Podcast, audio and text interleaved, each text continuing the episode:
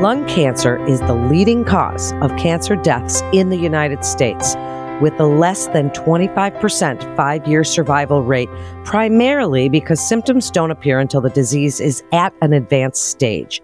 Even so, many of the symptoms are mistaken for a virus or even smoking effects.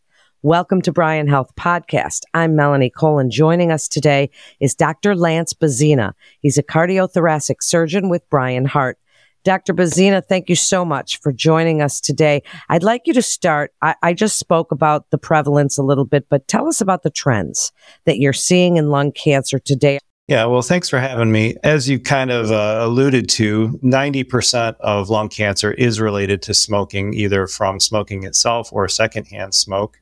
And the problem with lung cancer is that usually symptoms appear kind of later in the disease process. And with all cancers, the earlier you get it, the better your survival is. So with lung cancer, the symptoms are usually related to things that people think are flu or cold, such as coughing, chest pain, shortness of breath, wheezing, things like that.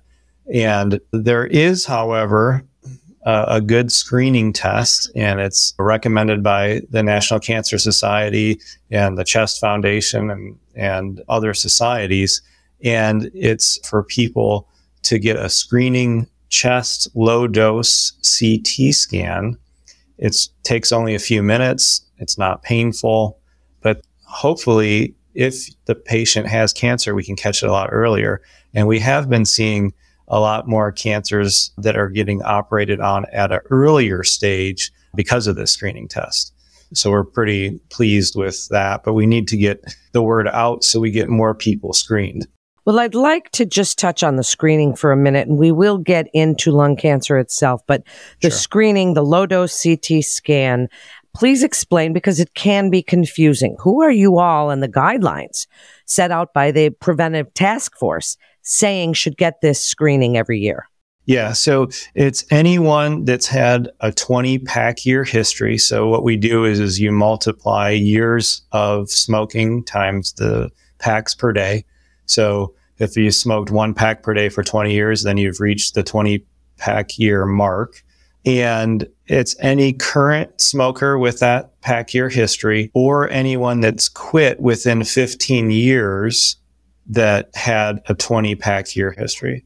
And we're really looking for the 50 to 80 year olds that are in that range. So it seems kind of specific, but you know, when you talk to people that smoke, a lot of people in the 50 to 80 year old range fall in that 20 pack year history. Actually, most of them are, are have quite a greater pack year history.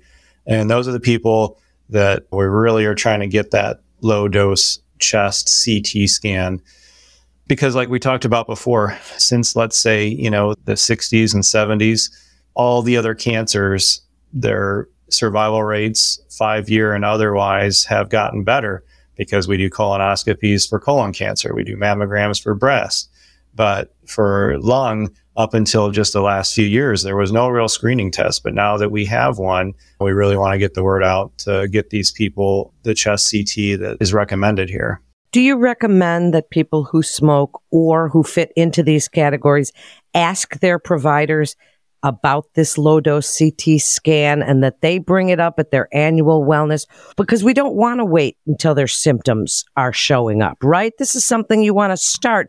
Absolutely. While your primary care physician should be recommending these things. Patients also should be taking healthcare into their own hands, especially somebody that smokes. Because, you know, I've been doing this surgery for 10 years. I've never met a, a lung cancer patient or a smoker who's not concerned about lung cancer. So, anyone that has that 20 pack year history at their next physical, or maybe that should prompt them to go to their primary care physician and ask for that so important to raise that awareness on those screenings. Now, doctor, tell us a little bit about treatment. Speak about a tumor board, the multidisciplinary team of board certified specialists, and how you all work together to determine treatment. Exactly. Yeah. So, this is something that I think we should be very proud of here at Bryan because the vast majority of patients that have lung cancer are presented at a tumor board. And what that is, is all of the specialists that are involved in lung cancer meet every other Wednesday and we discuss all of the patients. And what we go over is what their stage is and what we can offer from oncology, from the pulmonologists, from ourselves, the surgeons. The pathologists are there, the radiation doctors are there, and also the radiologists. The radiologists and the pathologists kind of guide us as to the stage, and then we kind of discuss what kind of treatment options because some people they're very early and they're very amenable to surgery we've got other patients that maybe they've had surgery in the past or maybe they're not healthy enough for that so we have to do radiation and chemotherapy but we kind of hash that out at those meetings and then we will present our recommendation to the patient and you have probably five six different opinions but we kind of come to a consensus and present best practice for their care. And I think that the patients benefit quite a bit from that. And we, at the minimum, will come out of the tumor board with a plan for each patient. So when we talk to the patient next, it's not like, oh, well, we're going to do this or do that. Like, no, we've talked about it.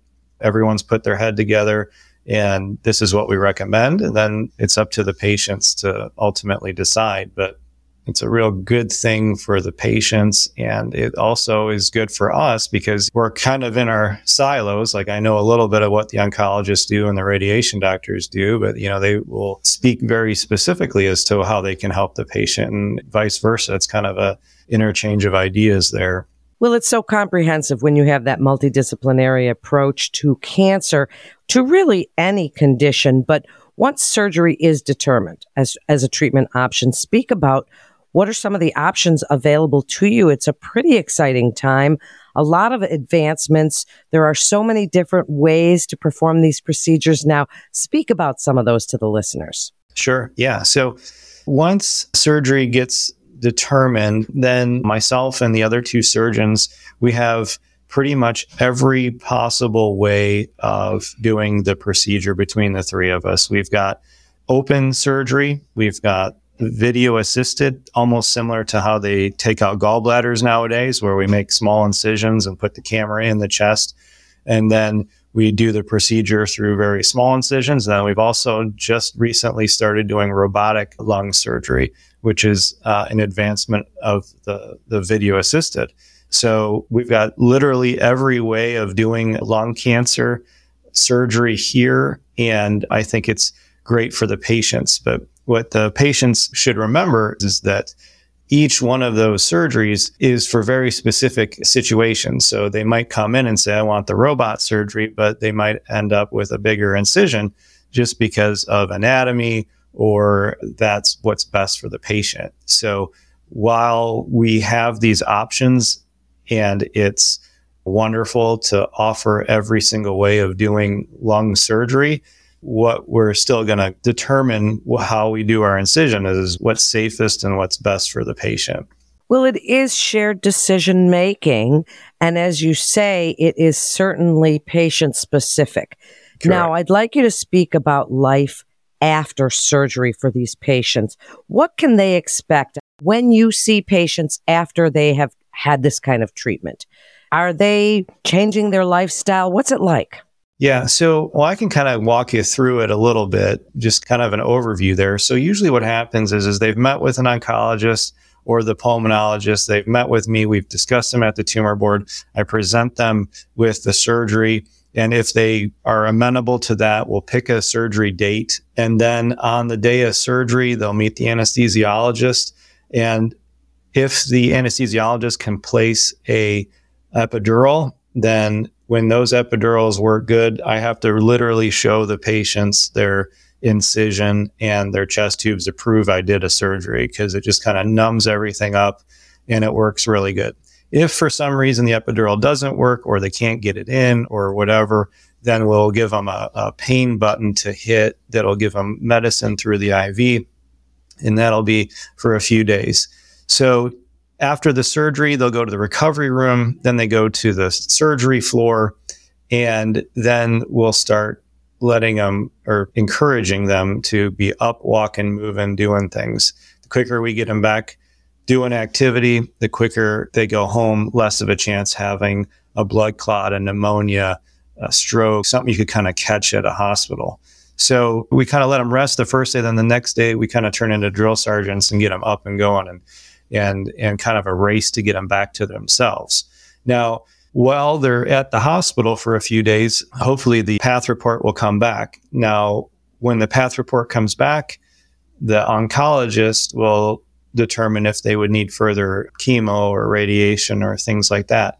Now, if they were to need that, I still don't let them do that for about five to six weeks because I need everything healed up nice and solid from my incision before any further treatments.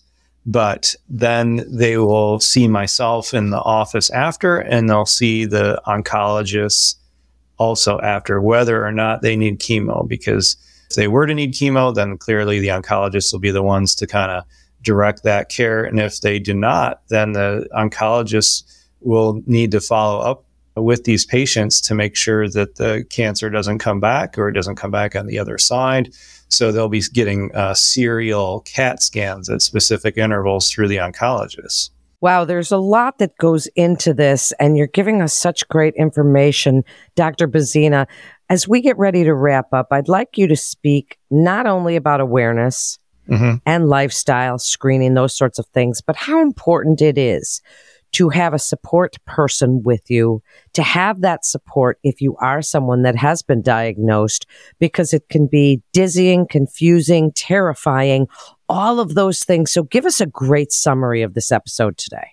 Yeah, I would say more ears, the better. It, it's always great to have someone that's kind of an advocate for you in the exam room when we go over the surgery. But what's, I guess, a next second best thing is if someone was on the phone. Uh, vast majority of my office patients have a family member either videoed in, like by Zoom, or they're just on speakerphone. That would be, I would say, a close second. But even if the patient doesn't have someone to be there in person or on the phone, what's nice about Bryan is since I've been here, 100% of the cancer patients that I see have an oncology nurse navigator present with them to listen to everything I say. And then when I leave after I've presented everything, then they'll go over it with them again and go over and kind of be their advocate. After the surgery, they see them also in the hospital and then they also connect with them as to making sure that they don't get lost to follow up at the oncologist's office or the pulmonologist's office. So we have wonderful oncology nurse navigators that kind of substitute in as almost a family member for these patients. And it's quite a benefit to the patients to have that. The other thing, if I were to talk about the benefits of being here at Bryan, is that we're about to really launch this new cancer center and that's going to be quite a great thing for the patients because what's going to happen is all of us, all of the specialists will be under one roof for the patients to come and consult with us. So this will just kind of be like one stop shop that's excellent, Dr. Bezzina. And I love to hear about those nurse navigators caring, so helpful. It really yep. is such a support system. And thank you so much for joining us. And be sure, listeners, to talk to your primary care provider to schedule the low dose CT scan lung cancer screening. It's really, really important. I'd also like to thank our Bryan Foundation partner, Credit Management Services. And to listen to more podcasts from our experts, you can always visit bryanhealth.org org slash podcasts. And that concludes this episode of Bryan Health Podcast. I'm Melanie Cole. Thanks so much for joining us today.